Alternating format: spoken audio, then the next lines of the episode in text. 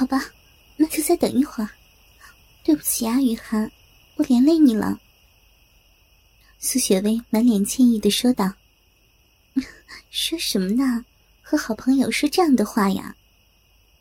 方雨涵有些嗔怪地看了一眼苏雪薇，她微微一笑，露出一口洁白整齐的牙齿，粉嫩的脸颊上出现两个迷人的小酒窝，在夕阳的照耀下显得十分娇美可爱。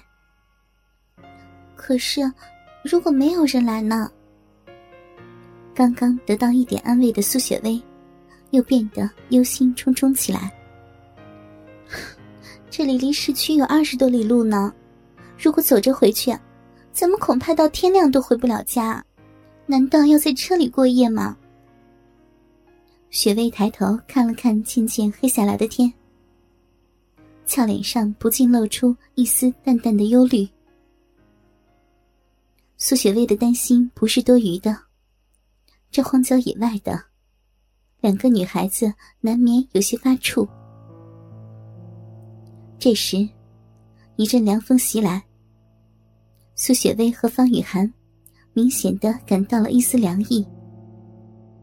他们在这里都等了快两个小时了，天色也渐渐黑了下来，可是路上还是连个人影都没有。也许老天注定要他们在这里过一夜吧。苏雪薇现在就是这样想的。她哪里知道，他们现在的处境，甚至一举一动，都在一个人的监视之下。就在离他们大约一公里左右的一片树林后面，停着一辆半旧的客货车。车上，王仁正拿着一架望远镜注视着这两个手足无措的女孩。王仁只是让精通机械的林虎对苏雪薇的跑车略施手脚，就让他们滞留在这前不着村后不着店的地方。王仁很满意，诱骗计划就像想象中的那样顺利地进行着。王仁看了看天色，感觉差不多了，就让林虎启动汽车，向苏雪薇他们慢慢地开了过去。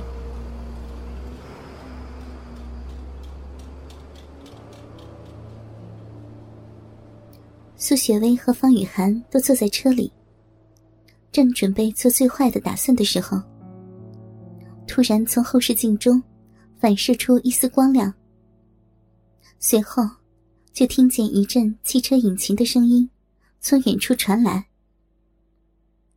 正感到无聊的方雨涵眼睛一亮，她忙推了推身边的苏雪薇：“雪薇姐，有车来了，咱们不用在这里过夜了。”两个女孩子兴奋地下了车，来到路边。果然有一辆汽车向他们的方向驶来。苏雪薇忙跑到路的中央，挥舞着手中的白色手帕，大声地喊道：“停！停车！”汽车从他们面前缓缓地停了下来，一个老头的脸从车窗里探了出来：“姑娘，你们这是怎么了？”苏雪薇连忙来到车的跟前，露出一脸迷人的微笑，说道：“大叔，是这样的，我的车抛锚了，不知道是什么故障，能帮我们看看吗？”好。苏雪薇跑过来的时候，王仁隐约闻到一股淡淡的幽香，不由心中一荡。他对林虎说道：“你下去看看怎么回事。”林虎应声走下车，来到轿车的旁边，装模作样的检查起来。苏雪薇很高兴，她感激地对王仁说道：“大叔，谢谢你们了，要不是你们来，我俩恐怕要在这里过夜了。”王仁装作和蔼的样子，忙客气着：“哎呀，姑娘，你太客气了，哦，对了，大叔，请问你们是去北京市吗？呃，不是啊，我的家就在前面。哦。苏雪薇失望地应了一声。王仁装作关切地问道：“怎么，你有什么事情吗？”“嗯，是这样的，如果你们是北京的，万一车修不好，我们也可以顺便搭车回去。现在看来，恐怕……哎。”苏雪薇忧心忡忡地说道。这时，林虎走了过来，王仁问道：“怎么样，能修好吗？”“啊，能是能。”他那车子有个零件坏了，现在车上没有，家里有一个，还不知道能不能用上，实在不行就得上市区买零件了。王仁对一脸焦虑的苏雪薇说道：“呃、姑娘、呃、你看这样行不行？我的家就在不远处，你们先和我到我家看看那个零件能不能用上，实在是不行呢，我就让林虎送你们回城，等明天你们买了零件再到我这里来修车，怎么样啊？”苏雪薇欣喜地说道：“那太好了，谢谢你啊，大叔。”就这样，苏雪薇和方雨涵上了跑车，由客货车牵引着向前走去。王仁眯缝着眼睛，通过后视镜看着这两个渐渐走进圈套的漂亮女孩，脸上露出一丝淫笑。走了大约两里多路，就看见路边不远有一座简陋的小房子，房子里有一些亮光。房子原本是农民看地时用的，已经废弃了。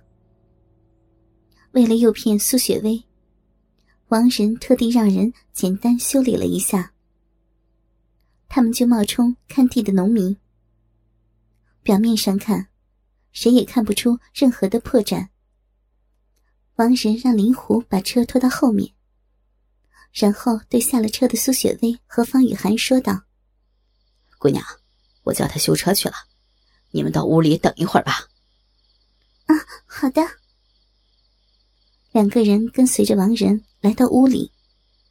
刚一进屋，一股潮湿空气混合着男人汗味的污浊空气迎面扑来。一向爱干净的苏雪薇不禁皱了一下秀眉。只有一张破桌子和两把椅子，桌子上点着一盏油灯，没有床，是由木板搭起来的，足足可以睡下七八个人的大铺，沾满油腻的被褥和枕头凌乱地堆在大铺上。苏雪薇和方雨涵看了都不禁皱了皱眉头。